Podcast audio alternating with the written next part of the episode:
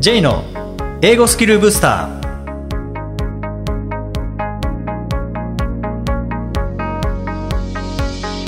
こんにちは。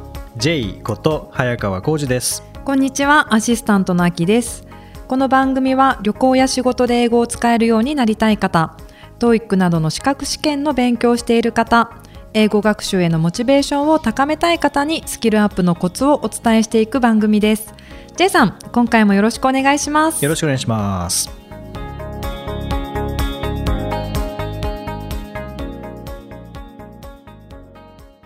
あきさんあの英語学習していると停滞することってありますよねありますね。で結構こう中級レベルまでいくとなんかそこで上級になかなか上がれないっていうのは結構あるんですけどね。スランプですかね。うん、でそれなんでかっていうとある程度できていると上達しなくても大丈夫なんですよね。それ言えてます。それがやっぱ基準が満たされてしまうと、はいそれ以上上達しないっていうのは結構これ英語だけじゃなくて語学だけじゃなくて全てにおいて言えるんですけど言えると思います。なんとなくできるようになってしまうとそこからの上達って結構難しいんですよね。満足しちゃいますもんね。そうなんですよね。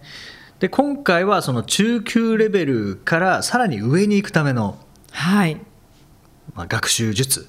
それちょっと知りたいです私も、はい、前回はこう初級レベルから中級レベルへっていうところで、まあ、動詞を活用するとか、うんうん、えー、使えるようになるとかあとはうん、実際に音読とかだけではなくて身につけたものを本当に言いたいことを言えるようにするっていう、はい、トレーニングとして、まあ、日本人同士で話す機会を持つということをお伝えしましたけども今度はこの中級レベルからさらに上に行くにはっていうのは、はい、まずある程度できてしまうのでうん、で何ができるかもちろん大事なんですね。はい、で今度は何ができないかっていうのもこれを知っておかないといけないので、うんうん、こういうことはできる。だけどこういうことはできないっていうのをこう書き出すっていうのはまず一つあ分析していく。ですね。客観視していく、はい、そのまさに自己分析ですよね。そうかもしれないです、うん、ででじゃあできることはまあできるでもちろんいいと。これまで培ってきたものでできるようになった、はい、で今度じゃあできないことは本当に英語力不足だからできないのかどうかですね。お違う角度から攻めた方がいいんじゃないかってことですかね。うん、かもしれないですよね。はいはい、どうしてもなんかこう伝えられない伝あの英語喋っても伝わらない。もしかしたら英語力の問題じゃなくて、うんなんか別のところにあるかもしれないですよね。それちょっとあのスポーツにちょっと置き換えてもいいですか、うんはい、あの私最近ジョギング始めたんですね、はい、で、まあ、早く走れるようになりたいじゃないですか、うん、でも走り込んでるだけじゃ多分速くなれなくって、うん、速く走れない理由って実はフォームがおかしかったりとか、うん、足の筋力が足りなかったりとか、うん、そっち方面を鍛えていったりとか見直ししていかないと速く走れなかったりするんですよ。はい、結局走ることだけ続けてればそこだけしか筋力なんかこう鍛えられないので、うん、違うところからこうアプローチした方が結果は出しやすいのと多分同じですよね。そうですね、まあ、あとあのえー、ちょっと前に西西澤ロイさんのインタビューがありましたけども、はい、でロイさんが言ってたのは日本人はどうしてもあの一言で全てを伝えようとしてしまう、うん、美味しかった楽しかった、うん。うん、よかった。っていうのを一言で伝えようとしてしまうので、はい、うまく伝わらないんだってお話されてましたけども、ね、もしかしたらその面白かった楽しかったとかっていうのは英語で伝えられていてもうまく伝わらない理由は説明が足りないからかもしれないですもんね。そうですよね、うん、自分が言いたいことをそもそも心の中で考えておかないと、何も出てこないですよね。うんはい、なのでそれはなんかうまく伝わらないのは英語力不足じゃないですもんね。伝えようとしたら、うん、絶対伝えられる英語力を持っているはずなのにどうしても一言で終えようとしてしまう。まあ、それで済ませられるからかもしれないですね、うん、ついつい。けど相手には伝わらないです、ね、うまく伝わらないです、ね。はい、それこそ1を言ったからあと10まで理解してねっていう感じのコミュニケーションスタイルだとまあ、日本人同士だったら察することはできますけど、うんうん、外国人に対しては、言ったものしか伝わらないですからね。そうですね、ありがちですね。はい、でまあそれがまず一つですね、はいはい、説明が足りない。これを克服するには何か言った後で例えば美味しかった楽しかったって言った後で、うん、for example を言ってしまうとか。いきなり for example って言ったら具体例言わなきゃいけなくなりますし、うん、あとは because とかですね、はい、なぜかなぜかというとって言ってしまったらこの理由言わなきゃいけなくなるので、うん、そうしたら理由勝手に続けられますもんね。はいはい、そのプロセスを自分の中で作っちゃうっていうことですかね。もしかしたら中級レベルを出すことができない理由は日本語のコミュニケーションになってしまってるから、使ってるのは英語だけどスタイルが日本のスタイルになってしまってるっていうのはありますよね。簡略化しすぎってことですかね、うん、ですね。相手に察してもらおうと理解してもらおうとしてる、もうちょっと具体的に言えるようにしなきゃいけない、うん、そうですね。っていうのはありますよね。であとはあの勇気がないとか自信がないっていうのである程度伸ばしてきたけどどうしても勇気がなくて自信がなくてなんかこう自分からいけないとか。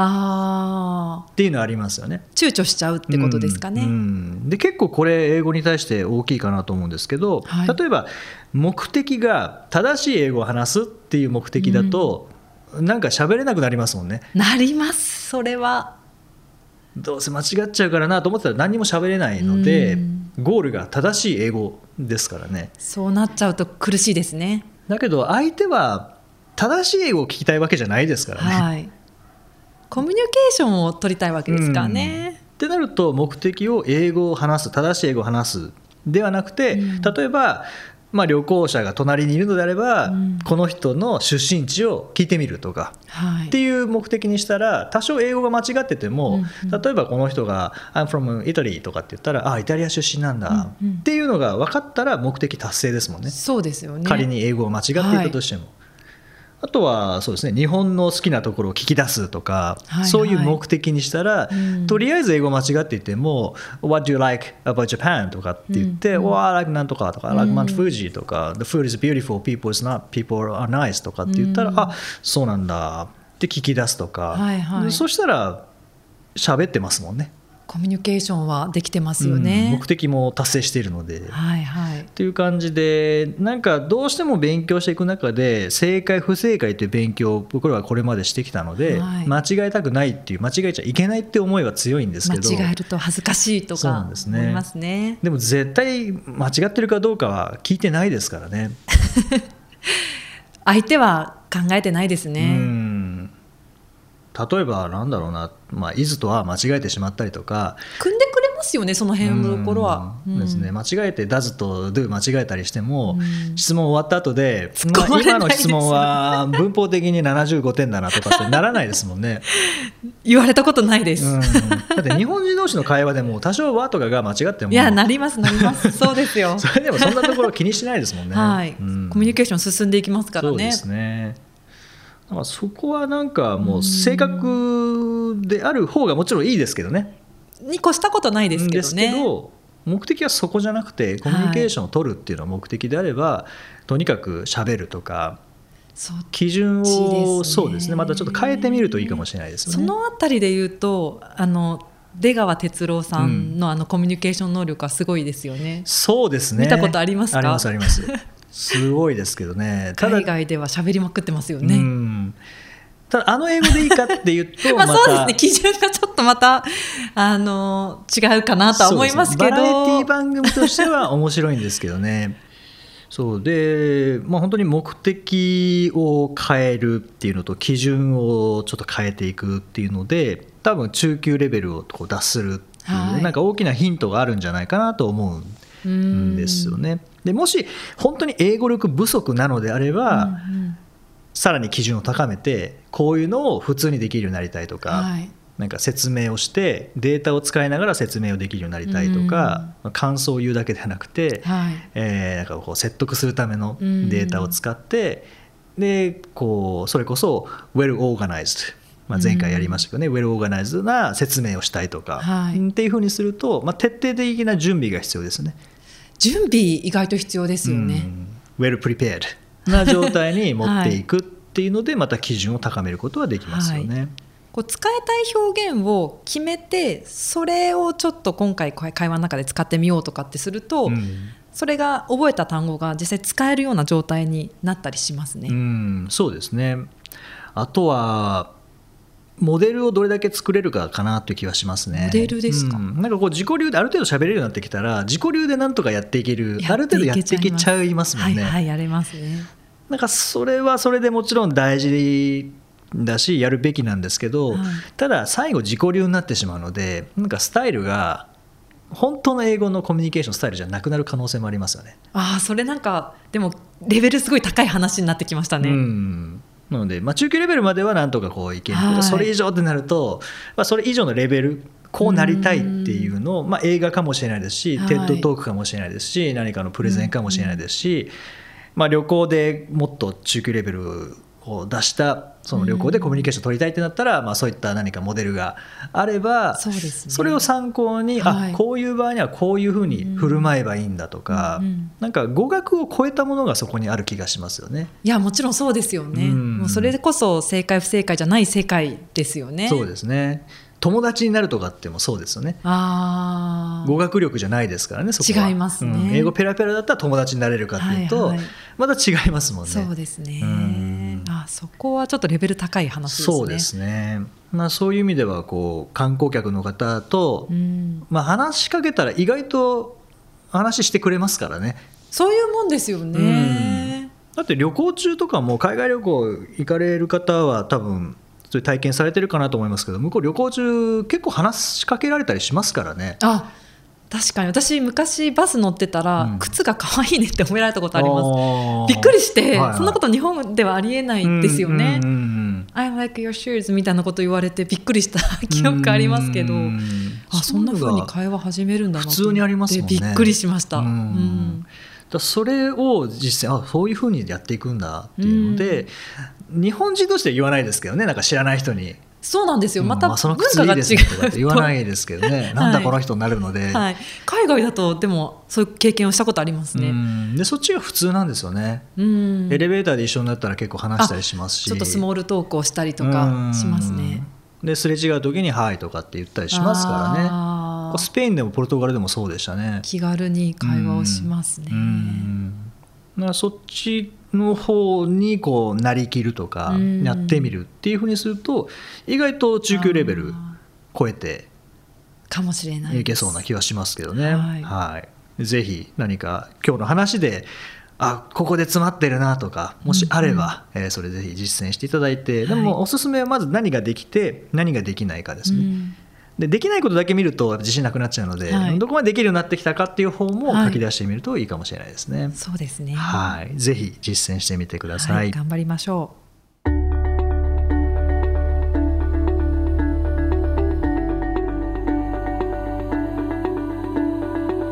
Useful expressions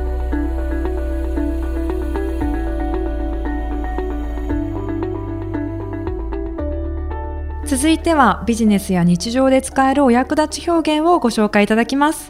J さん今回の表現は何でしょうか？はい今回は How do you feel about 何々。How do you feel about 何々、えー、何々についてどう感じますか？っていう意味ですね。はい、はい、例えばどんな使い方できますかね？例えば How do you feel about a new restaurant あ新しいレストランどう思う、みたいな感じで感想を聞くとか。そうですね。はい。It is stylish とか It is good とか。そうですね、うん、いいですね。あと、まあ、同じような感じで What do you think about 何々？何々についてどう思いますか？っていうのもありますよね、はいこの「What do you think of?」とか「What do you think about?」って意外と日本人は間違いやすいって聞きます。うん、そうこれどう思いますかなので「どう」だから「How」使っちゃうんですよね。ってよく言いますよね。うん、結構「How do you think about 何々?」とかって言っちゃうんですけどじゃないってことですね。通じますけどね。通じますね、うん、通じますけど 正確には「How」の場合は「How do you feel about」「What」の場合 Think の場合は「What do you think about」ですね。はい、そうなります。うんただねこれ今みたいに間違いこれは間違ってますって言っても 脳に入っちゃうんですよね。あその情報があんまり言わない方がいいんです。すいません。そう。結構こうは言わないっていうのを大量に読みすぎるとそれが入っちゃうので多分脳は振り分けられないんですねそこは。つい使っちゃうかもしれないってことですね。正しいとか間違ってるとかっていうのは。情報としても一律に入ってしまう。入っちゃうので。脳は否定が理解できないって言いますもんね。言いますね、うん、あの例えばなんだろう。あそれと甘いものを食べないとかっていうと、はい、甘いものを食べるで入るので。廊下を走らないっていうと、はい、走りたくなっちゃいますね。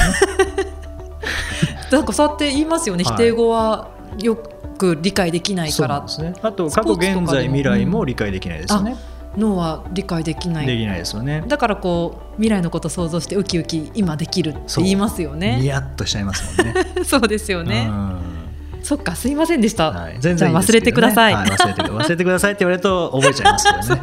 そうですよね。だからまあ How do you feel about the new restaurant? It was great とか、うん、そのまんまで。What do you think about the design? とか。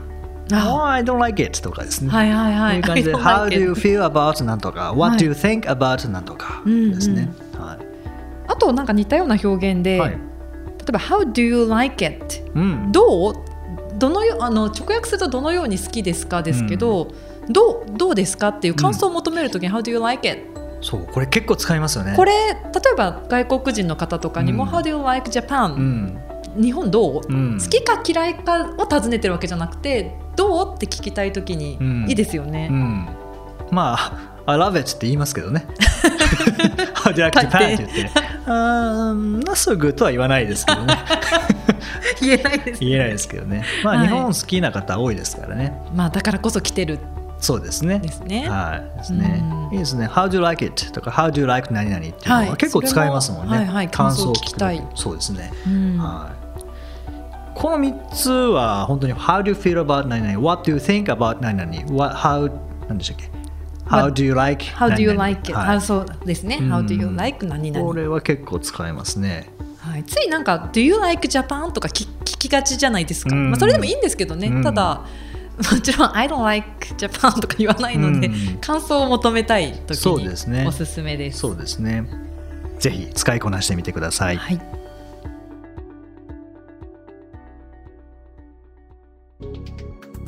第14回をお送りしました。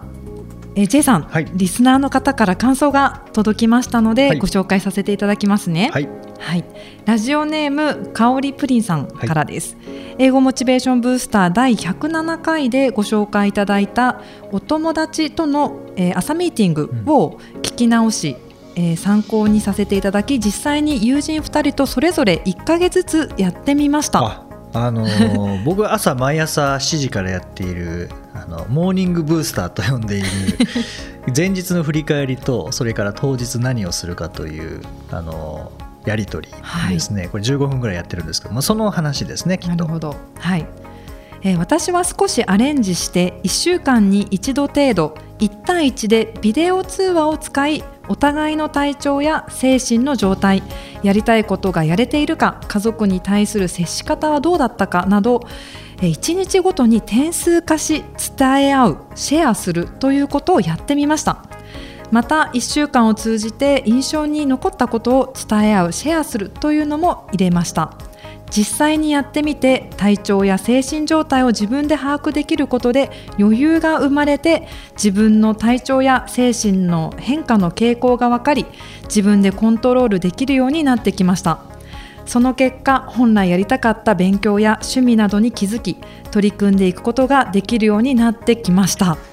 ということです。すごいです、ね、素晴らしい。これ本当素晴らしいなと思いました。へえ徹底的に活用されてますよね。こうやって行動できるって素晴らしいですよね。点数化するっていうのはいいですね。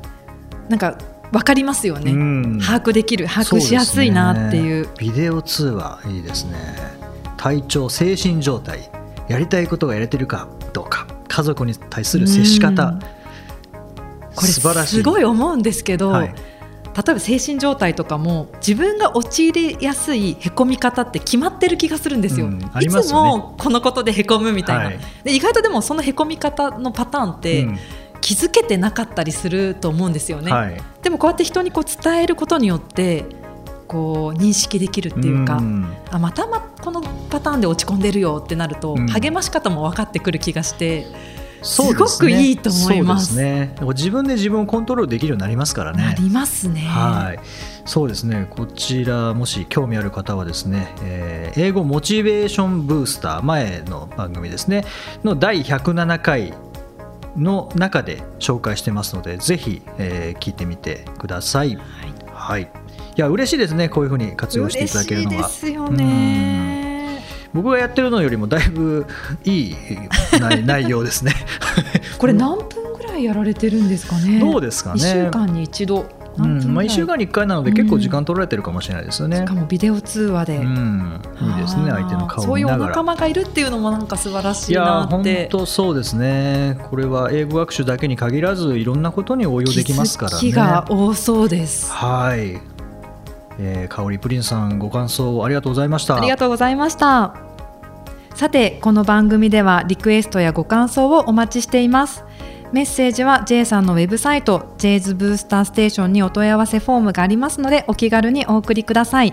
また毎日配信の単語メールボキャブラリーブースターの購読もおすすめです。